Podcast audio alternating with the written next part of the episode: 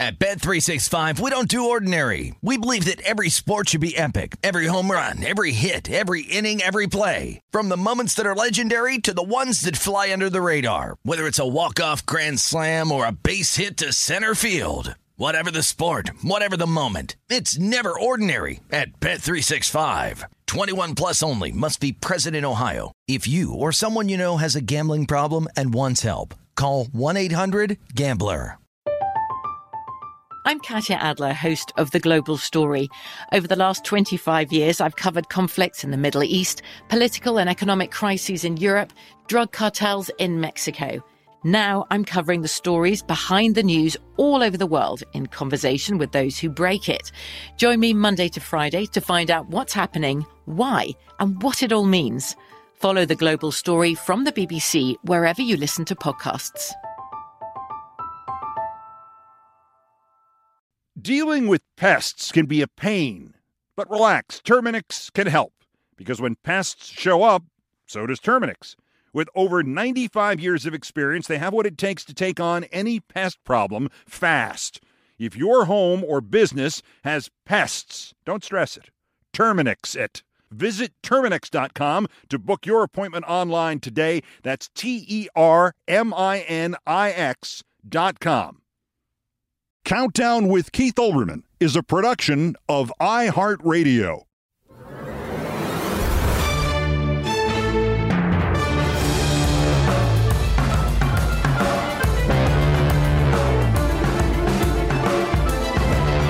Trump has promised to turn every American cop into a lawless stormtrooper and every domestic police force into a miniature SS. And the volume of his sadistic fascist threats is so large and so loud that when he said this, nobody noticed.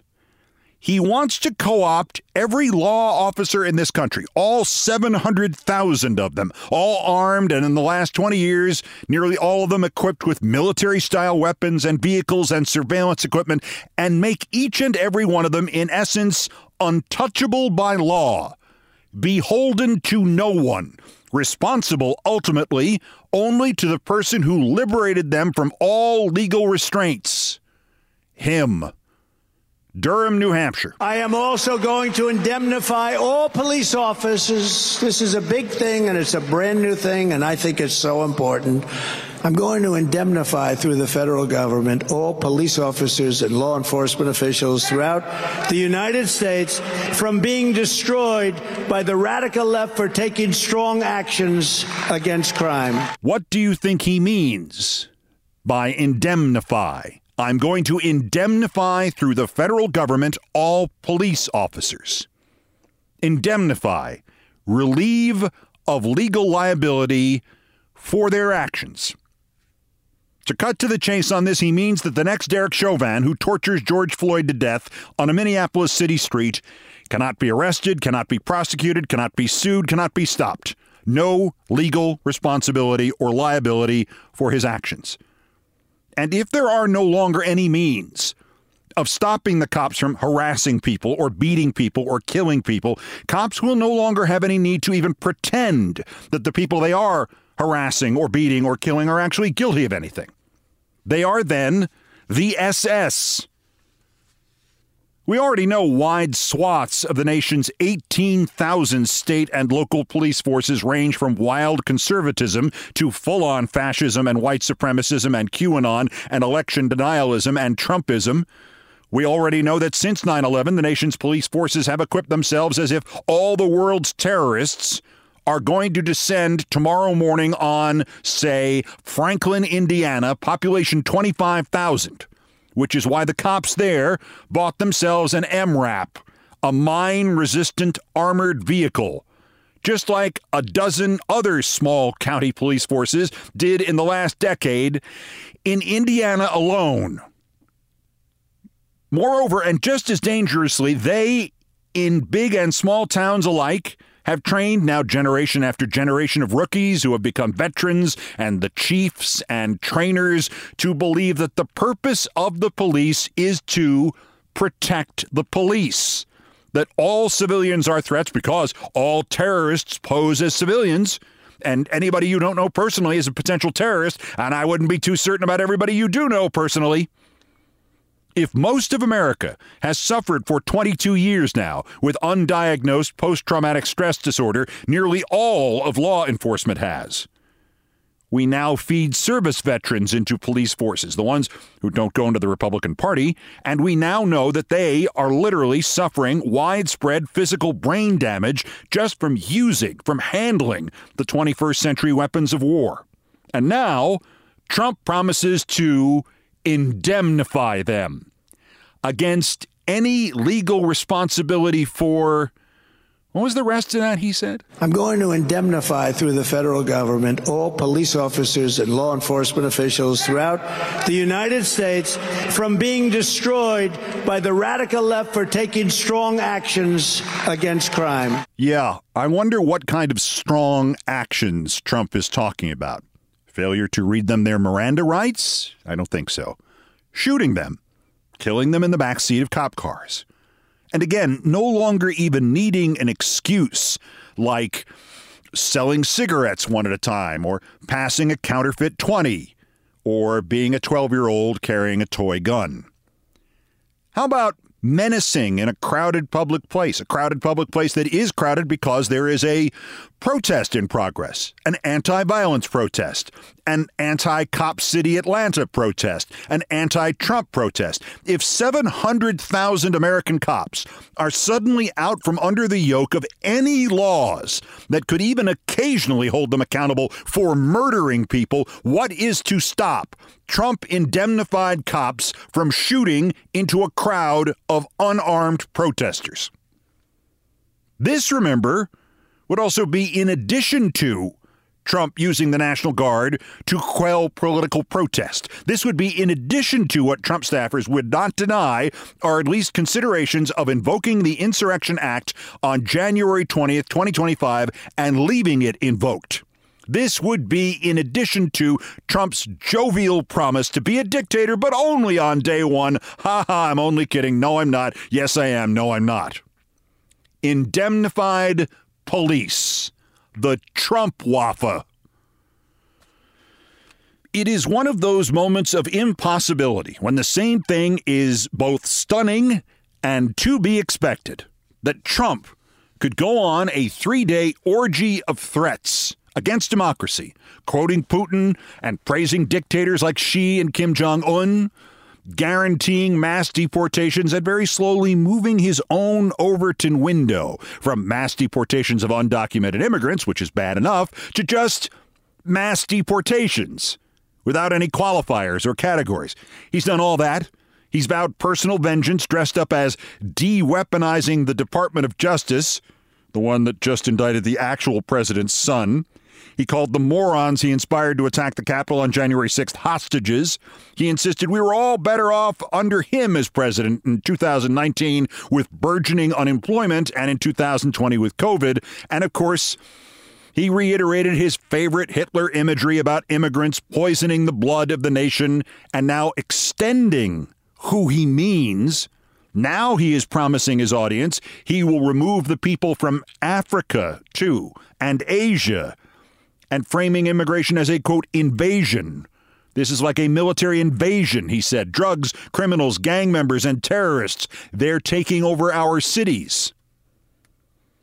It is stunning, and it is to be expected that he could go through all that, all of which he has either stated before, often word for word, or implied at, or hinted at, and the nation, and even its reporters who are alert to the totalitarianism that Trump is now selling, offering, promising, demanding, that all of them and everybody else, almost everybody, miss this one little fascist rug that really ties the room together the Trump police. They will no longer be responsible to anybody, but they will have Trump to thank and it's not like he's going to have to recruit them or train them or equip them or even buy them uniforms. They are in your town, down your street, today. They have MRAPs. It is the nature of man not to be taken unaware by the evil and the madness of other men, nor the rapidity and energy with which they will enact that evil, not to be surprised by the sheer banality and mundanity with which they will happily kill millions because they can. It is, rather, the nature of man to receive warning after warning after warning and ignore each one of them, because the default position of almost everybody the smart people, the dumb ones, the quiet ones, the loud ones the default position of all of us is it's difficult to imagine things that are not currently happening. We are always warned when the Trumps appear. Hitler tried to overthrow the German government in 1923. They jailed him. He promised more and worse next time. They let him out of jail early for good conduct. The German conservatives needed him for political leverage. He promised, if given power, he would persecute the Jews and all the other politicians. They made him chancellor. The British were told by their industrial spies in German factories that Hitler was secretly rearming, especially building planes by the thousands. The British government laughed because that would be against the Treaty of Versailles. And Germany certainly didn't want a repeat of the World War. Our country was warned about Hitler and about the Japanese. I mean, in 1912, General Billy Mitchell predicted war with Japan. In 1924, he predicted the attack on Pearl Harbor. And in retrospect, the only thing Osama bin Laden did not do in advance was tell this country which day he planned to attack on and exactly which buildings he planned to attack. The last MSNBC show I did in January 1998, before the Clinton Lewinsky sinkhole opened up, we had a terrorism and military expert on named Jim Dunnigan, who said we were so unprepared Al Qaeda could drive down lower Broadway with a truck and have its guys toss handfuls of anthrax out the back door. Lower Broadway. Dunnigan nearly got the address right. We are always warned, in large part because one of the aspects of fanaticism, Hitler's fanaticism, the Japanese militarists' fanaticism, Trump's fanaticism, it almost always comes attached to unbelievable arrogance and boastfulness and not knowing when to shut the hell up.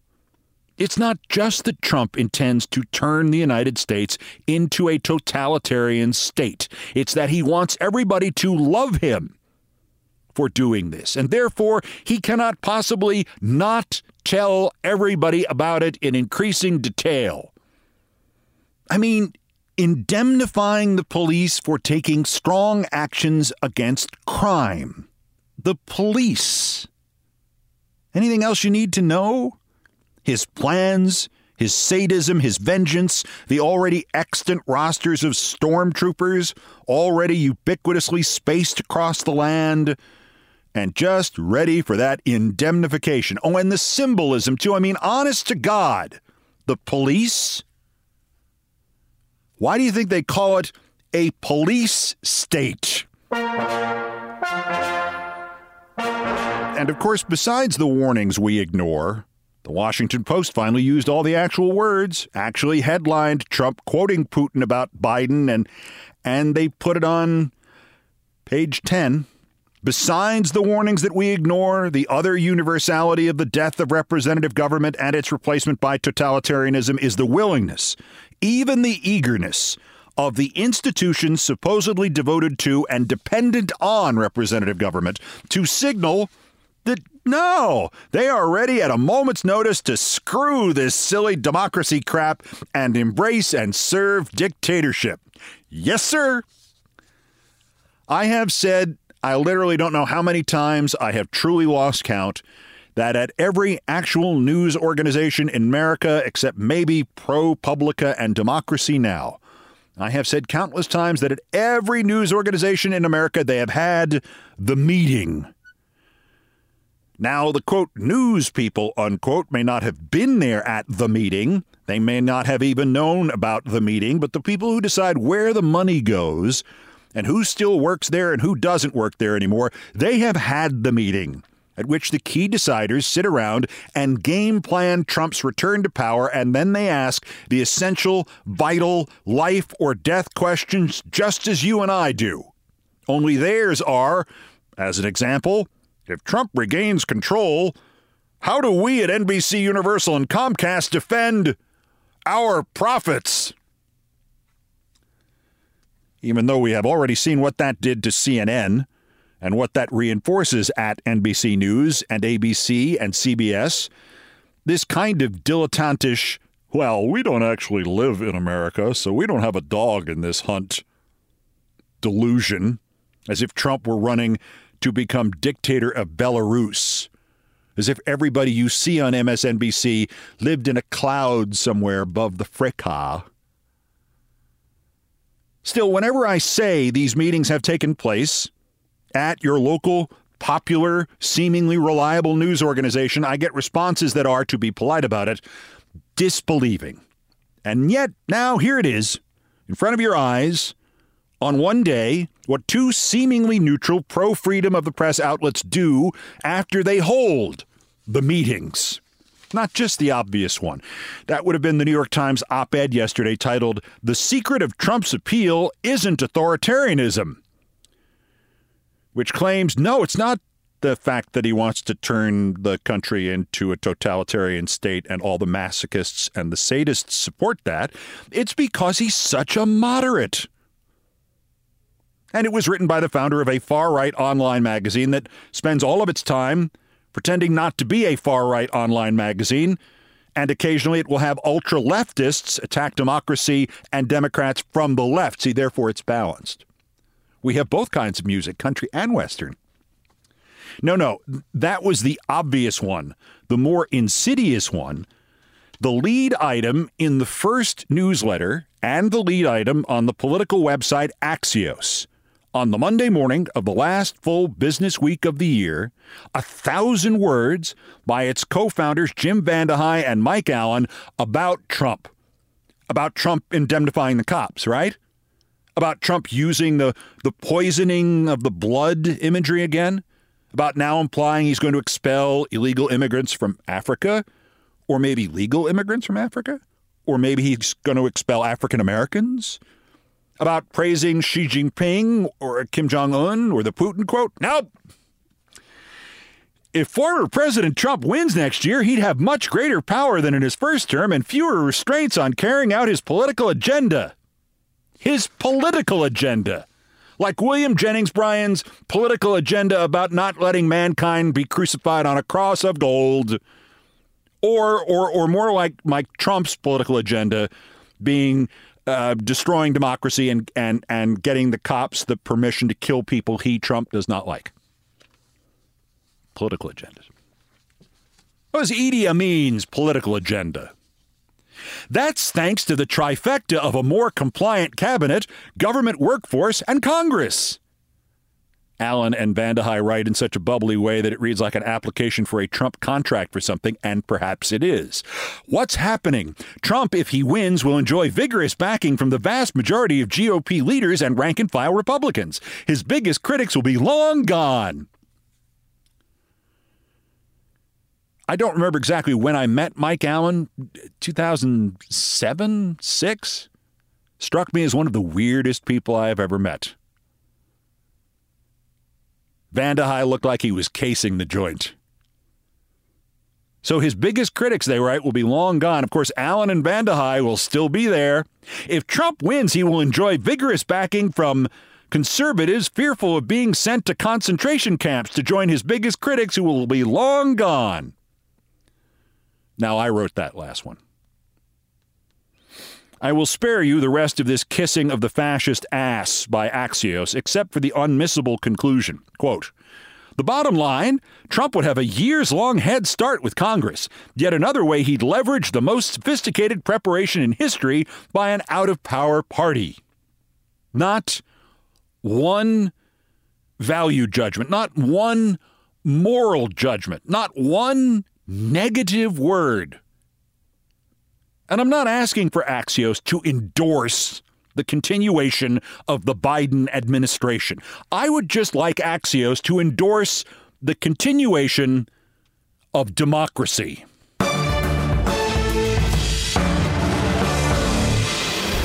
Also of interest here, so the conservative money did not go looking for Clarence Thomas. Clarence Thomas made a passive aggressive threat to resign while Bill Clinton was president unless somebody figured out a way to get him more cash. I mean, who was going to pay for his loan for his new RV? And thus fell the money from the sky. And a quick quiz. Which mayor of New York got sued again for lying about election workers he just lost a suit to and responded by lying about them again for a third time? And which mayor of New York just said that what makes this city the greatest on the globe is that on any given morning you could wake up to celebrate a new business opening or you could witness a plane crashing into our trade center? That's next on an all new edition of Countdown. At Bet365, we don't do ordinary. We believe that every sport should be epic. Every home run, every hit, every inning, every play. From the moments that are legendary to the ones that fly under the radar. Whether it's a walk-off grand slam or a base hit to center field. Whatever the sport, whatever the moment. It's never ordinary at Bet365. 21 plus only must be present in Ohio. If you or someone you know has a gambling problem and wants help, call 1-800-GAMBLER. From BBC Radio 4, Britain's biggest paranormal podcast is going on a road trip. I thought in that moment, oh my God, we've summoned something from this board. This is Uncanny USA. He says, Somebody's in the house, and I screamed. Listen to Uncanny USA wherever you get your BBC podcasts, if you dare.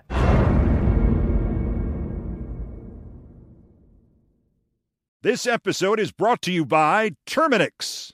Terminix can't help you run for office or take on the country's biggest problems, but they can help you solve one of the peskiest problems at home pests. You know, the ants in your kitchen, the roaches under your sink, even the termites in the walls. Because when pests show up, so does Terminix. No matter what type of pest it is, they can Terminix it fast with personalized pest care that puts you in control. Their expertly trained technicians may not know intricate political strategy, but they know their local pest pressures, and with customized plans tailored to your specific situation, you get everything you need to not just get pests out, but keep them out for good. Between their speedy service, caring technicians, and over 95 years of experience, it's no mystery why they're trusted by homes and businesses everywhere. So if you have a pest problem, don't stress it, Terminix it.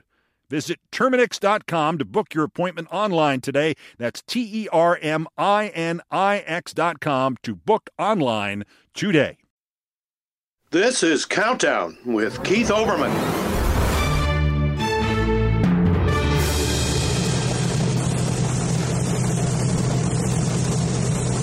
Postscripts to the news. Some headlines, some updates, some snark, some predictions.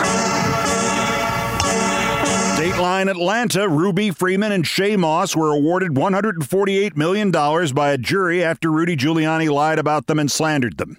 Giuliani went out after the verdict last week and insisted what he said was true and they were guilty. So they sued him again yesterday, this time seeking not money, but a restraining order preventing him from lying about them again. Whereupon he went on Newsmax last night and lied about them again. Looks like their next lawsuit will have to ask the court to epoxy Rudy's lips together. Dateline Presidential Immunity Imaginary Land. Two hearings on it now. The Supreme Court wants Trump's answer by 4 p.m. tomorrow on Jack Smith's petition for cert on it. That is, cut to the chase, Clarence, rule now. The U.S. Appeals Court, Smith does not want to wait for on this, now says it will conduct its hearing on Tuesday, January 9th. Dateline the Supreme Court, and lo, it is a Christmas miracle. ProPublica quoting public and private records that prove that early in the year 2000, Justice Thomas began to muse to people inside the court and out about his little problem. He just wasn't making enough money, and there was that new RV to pay for. He might he conveyed to Congressman Cliff Stearns, who was good enough to write a letter about it to Thomas that is in the archives, he would have to resign and go make some money, perhaps. whatever it was Clarence thought people would be willing to pay him for besides corruption.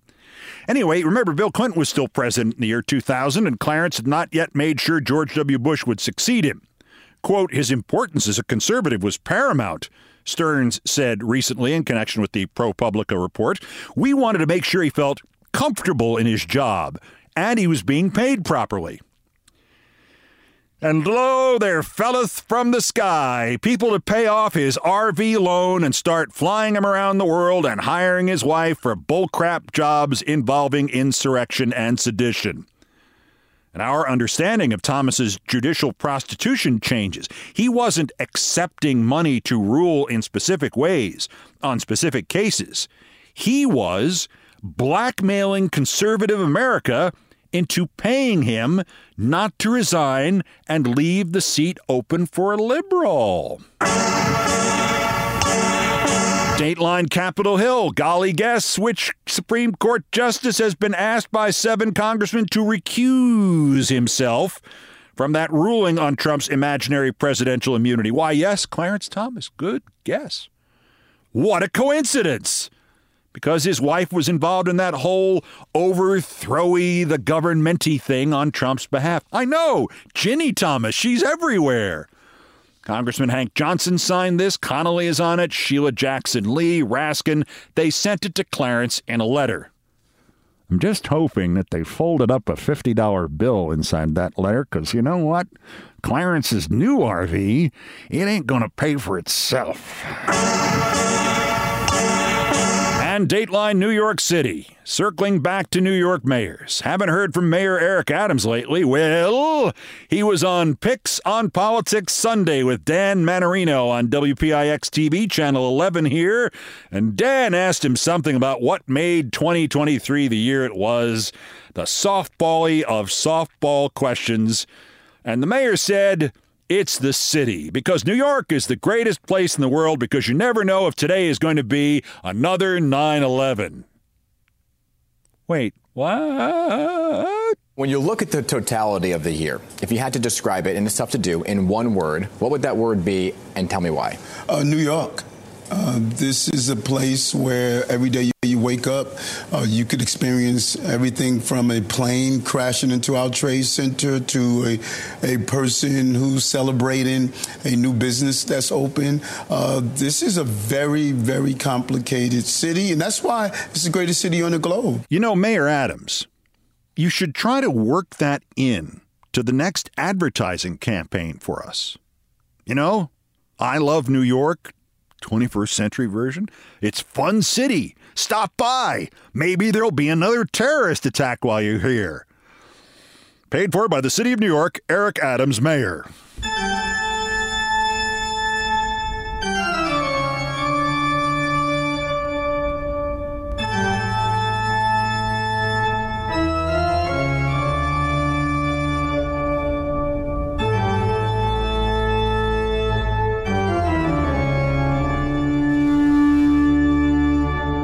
I come to think of it, I, every once in a while I think Mayor Adams is the terrorist attack that has been sent upon us for this century. Still to come on an all new edition of Countdown, I was asked about him the other day, not Mayor Adams, this other gentleman. I was his intern, and that was in the year 1978, and by then he had already been in the business for 36 years. And I was asked about him in December 2023. That tells you what an impact he had on people. His story next in a new edition of Things I Promise Not to Tell. First time for the daily roundup of the miscreants, morons, and Dunning Kruger effect specimens who constitute today's worst persons in the world. The bronze, worse, wreaths across America. Yes, I'm slamming wreaths across America three days after 30,000 volunteers showed up at the National Cemetery at Arlington to take the wreaths they provide free and honor the fallen at the 260,000 graves in the National Cemetery. And they're just a fraction of the 3 million volunteers who decorated graves around the country this weekend past. This is not about the volunteers, nor the dead, nor the honoring. This is about the self dealing. In the last six years, the amount of money Wreaths Across America has gotten has doubled to 30 million a year. Donors pay $17 for each wreath, About $5 of that goes to the civic and youth groups that help sell the wreaths. Works out to around a million and a half a year to those charities. And then about 21 and a half million a year, three quarters of its annual revenue goes to the company that makes the wreaths. Worcester Wreath Company. Now, it's quite a coincidence that the Worcester family still owns the Worcester Wreath Company when the executive director of Wreaths Across America is Karen Worcester. And three of the other members of the board of Wreaths Across America are also members of the Worcester family. And yes, that light bulb going off over your head, it's accurate. The same family which runs the charity is the same family which profits by selling the wreaths to the charity. $21 million a year. And oh, by the way, shipping the wreaths, that's largely donated separately, so nobody's paying for that. And a lot of organizations that gadfly charities to make sure stuff like this doesn't happen say, yeah, this is happening. Oh, and this, this really tawdry look was first reported not by some left wing organization or mainstream media outlet, but by MilitaryTimes.com. The runner up, worser, right wing nut job Laura Loomer, although I think she spells it L O O M E R. Laura Loomer has a vague relationship with reality and with the truth.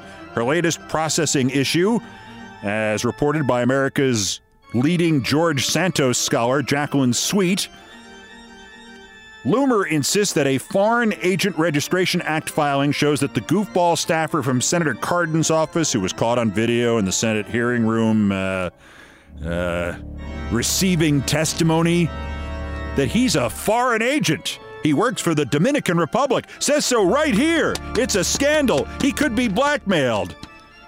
Even though uh, Laura Lunier uh, doesn't explain that after that tape, I mean, what what's left to blackmail him with? Of course, it doesn't say he's a foreign agent. Laura Lunier is that most dangerous of combinations not too bright, and not too worried about the truth. The form that she screenshotted and presented just a portion of shows that somebody who was a representative of the Dominican government sent the staffer an email. In fact, sent hundreds of Senate office staffers emails. That's all it says. The staffer is not the Dominican agent. He and hundreds of others were sent emails by a Dominican agent. Senate staffers get emails from representatives of other countries every, every hour. That's what the system is for, to show when the other countries have reached out to Senate and House staff. In her race to try to stir up a scandal, this woman Loomer has made a fool out of herself again. But our winners, speaking of which, the worst, CPAC and the guy who is still somehow its chairman nearly a year after he was engulfed in an actual scandal, the prophetically named Matt Schlapp. You may recall Matt Schlapp was sued for allegedly groping a male campaign staffer in October 2022, a staffer on the Senate campaign of Herschel Walker. Remember Herschel Walker? The Washington Post now reports that as part of discovery for his lawsuit, the alleged victim discovered and added to the lawsuit two prior incidents involving Matt Schlapp that the plaintiff says CPAC knew about and did nothing about an attempt to kiss an employee at a CPAC party in 2017, and last year, what sounds like an interesting night exploring conservative values when Schlapp was accused of stripping to his underwear and rubbing up against another guy without the other guy's consent. And the new aspect of the suit is the claim that CPAC knew and did nothing and let Schlapp loose on an unsuspecting world. Matt, hey, I was only talking about polling Schlapp. Today's worst person in the world.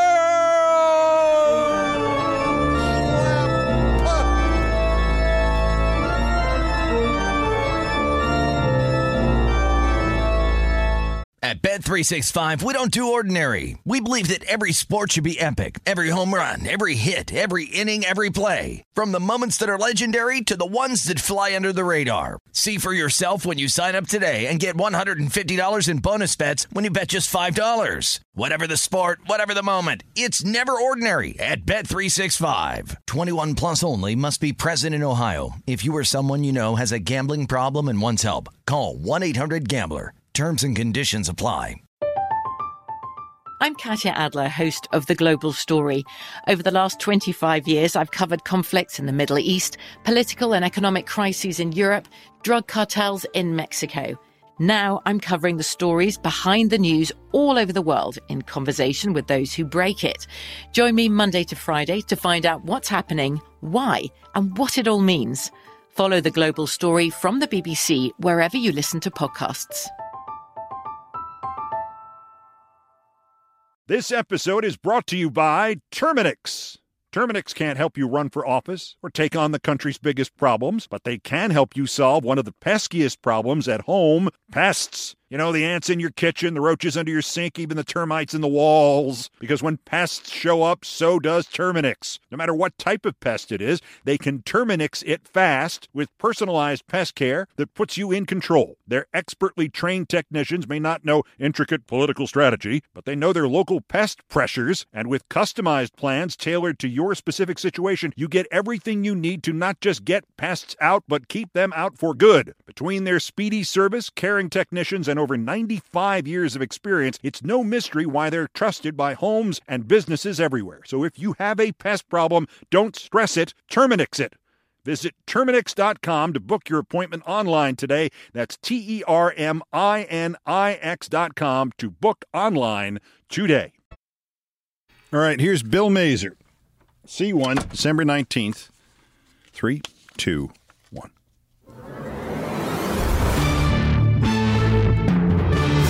And now to the number one story on the countdown. And I was literally asked about him the other day by somebody who did not know I knew him. And basically, I had one of those instantaneous moments that proved that Marcel Proust was right. If you try to remember something or someone from your youth, good luck. You might get a vague image. It might be right, it might be wrong.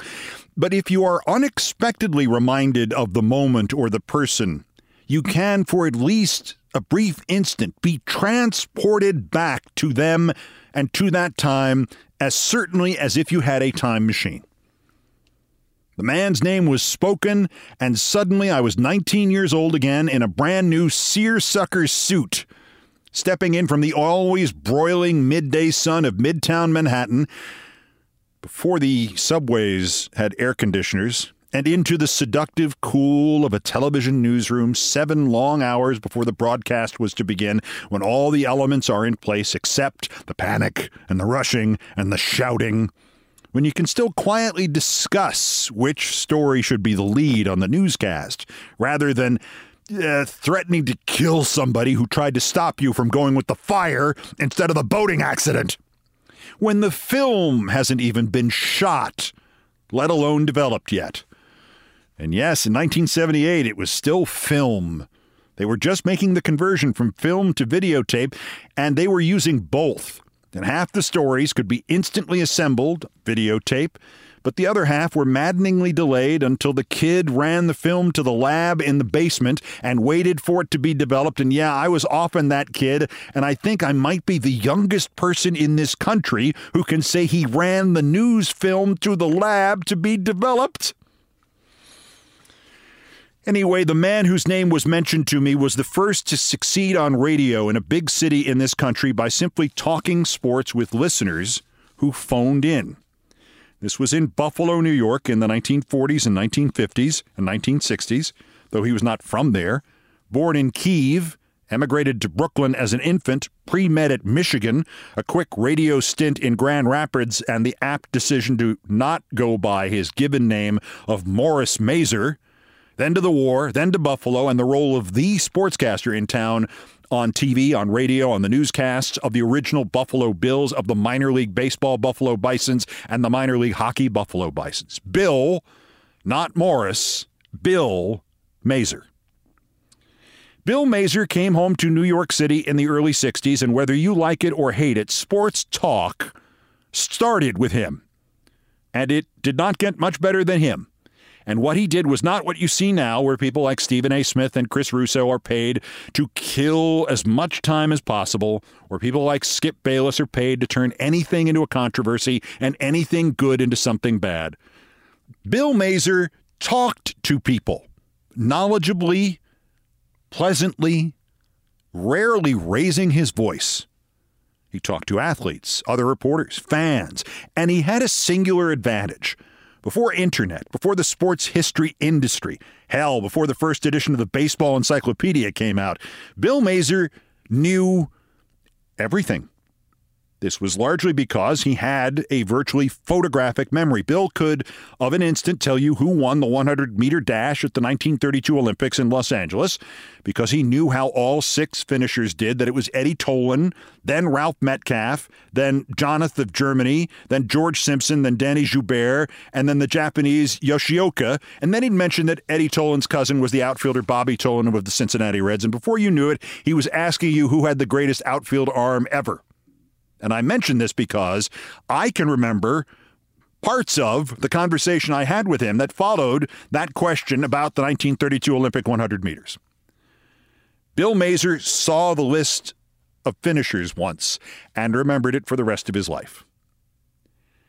Bill also did television network stuff. He worked NFL football for CBS, sidelines in the studio in the scoreboard shows. He did hockey. He did color. He did play by play. He did local games of the New York Rangers. He did the network broadcasts on CBS. He did the Knicks, the Rangers, the Nets, the Islanders, the local sports on Channel 5 here. And he had interns. And in the summer of 1978, at Channel 5, in my seersucker suit, I was one of them. Did he take me under his wing? Nah, that wasn't his style. Did he let me essentially produce his show, choose the highlights for him, watch as he showed me tricks on how to narrate those highlights, ask me why he was including some stories and not others, explain that it was okay to make a mistake as long as you corrected yourself as soon as you found out? Nod with amusement but approval when the actual producer said that one night that Bill was going to take off, they should let me fill in for him? Yes to all that. He treated his interns like equals. And then there was that memory thing. They used to ask him a trivia question on the air every night, a question sent in by a viewer. Stump the amazing Mazer in the commercial before the sports on the 10 o'clock news on Channel 5. And usually he'd start to actually answer it reflexively, and the news anchor, John Roland, would say, What are you doing? We want them to stay through the commercial to find out if you know the answer. And they'd both laugh. And it was obvious that Bill had started to answer so that nobody would ever think he was dashing off during the commercial to find the answer in a book somewhere. The newscaster Roland even mocked the whole thing one night. This is from Eddie Spaghetti of Sheepshead Bay, amazing. On Sunday, April 22, 1979, the Rangers defeated the Philadelphia Flyers 6 0 at the Garden behind John Davidson's shutout to take a commanding three games to one lead in the Stanley Cup semifinals. By this point, Bill looked somewhere between amused and bemused. The question included the key details. What on earth could the question be? John Roland resumed. 17,380 fans were at Madison Square Garden that night give their names and addresses. Bill Mazer did not even laugh. Aaron Albert A., 125 Bedford Avenue, apartment 4L, Brooklyn, New York. Aaron Albert C., 17 Golf Course Way, Nutley, New Jersey. Aaron Albert V., the director, faded to black. I saw him last around 2008 in the old Yankee Stadium. He was alone in the clubhouse and shaking his head slowly. I went up and said hello. My God, Keith, he said very quietly. Other than Jeter, I, I don't know anybody here anymore. I told him the hell he didn't. He knew me. We talked for half an hour. I was his intern one summer, and the next July I was covering the same games and press conferences he was, and not once did he claim he discovered me. He introduced me to everybody I did not know. I had the good fortune to have this young man as my intern last year. I'm very proud of him. It was always like that.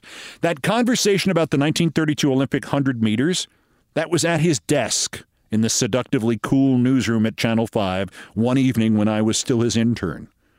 And it ended with me saying, Dwight Evans of the Boston Red Sox had as good an outfield arm as I had ever seen for whatever that was worth, and Bill said that was a good choice, but he didn't quite measure up to Myril Hoag.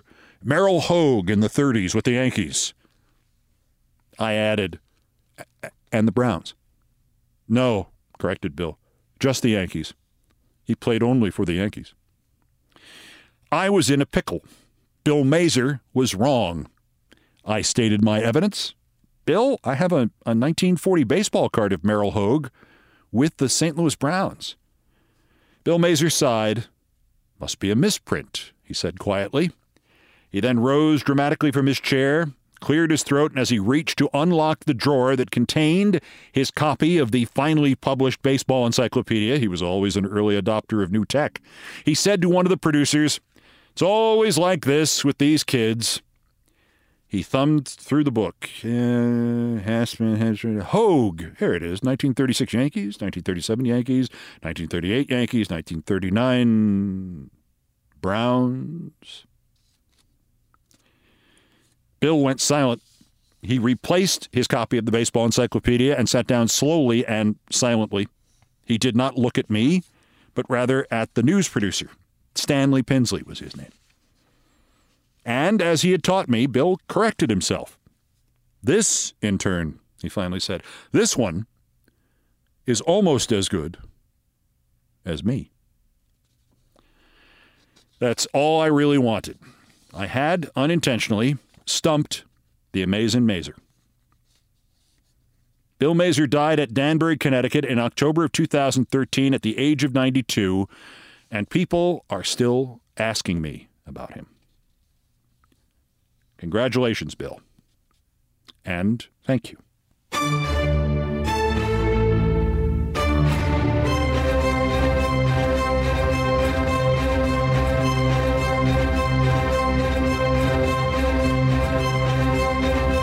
Done all the damage I can do here. Thank you for listening. Do me a solid and tell somebody who does not listen to listen. Countdowns come to you from the Vin Scully studios at the Old Olbermann Broadcasting Empire in New York. Spread the word about the podcast if you would. Facebook would be an especially fertile ground, like I would know. I've never actually gone on Facebook. Countdown musical directors Brian Ray and John Philip Shenale arranged, produced, and performed most of our music. Mr. Shenale handled orchestration and keyboards. Mr. Ray was on the guitars, bass, and drums. Produced by TKO Brothers. Other music, including some of the Beethoven compositions, were arranged and performed by the group No Horns Allowed. Sports music is courtesy of ESPN Inc., and it was written by Mitch Warren Davis, and we call it the Olbermann theme from ESPN2. Our satirical and pithy musical comments are by Nancy Faust, the best baseball stadium organist ever. Our announcer today was my friend Howard Fineman. Everything else was pretty much my fault. That's countdown for this, the 1078th day since Dementia J. Trump's first attempted coup against the democratically elected government of the United States. Use the Insurrection Act against him and them while we still can. The next scheduled countdown is tomorrow. Bulletins as the news warrants. Till then, I'm Keith Olbermann. Good morning, good afternoon, good night, and good luck.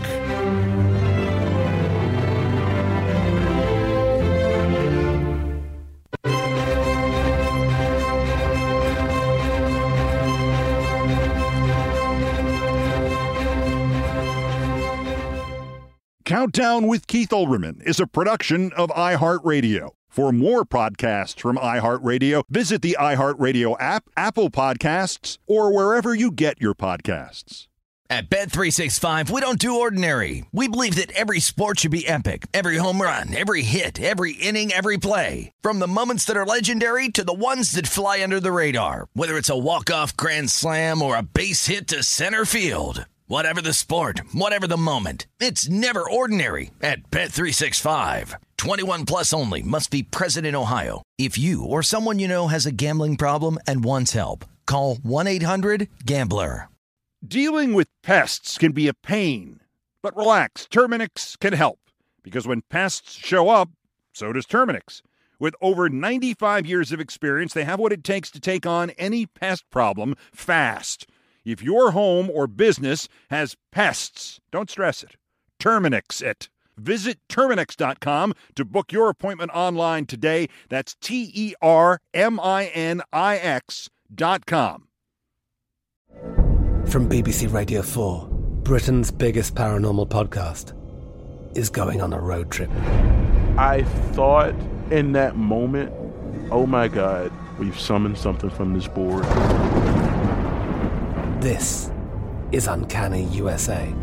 He says, Somebody's in the house, and I screamed. Listen to Uncanny USA wherever you get your BBC podcasts, if you dare.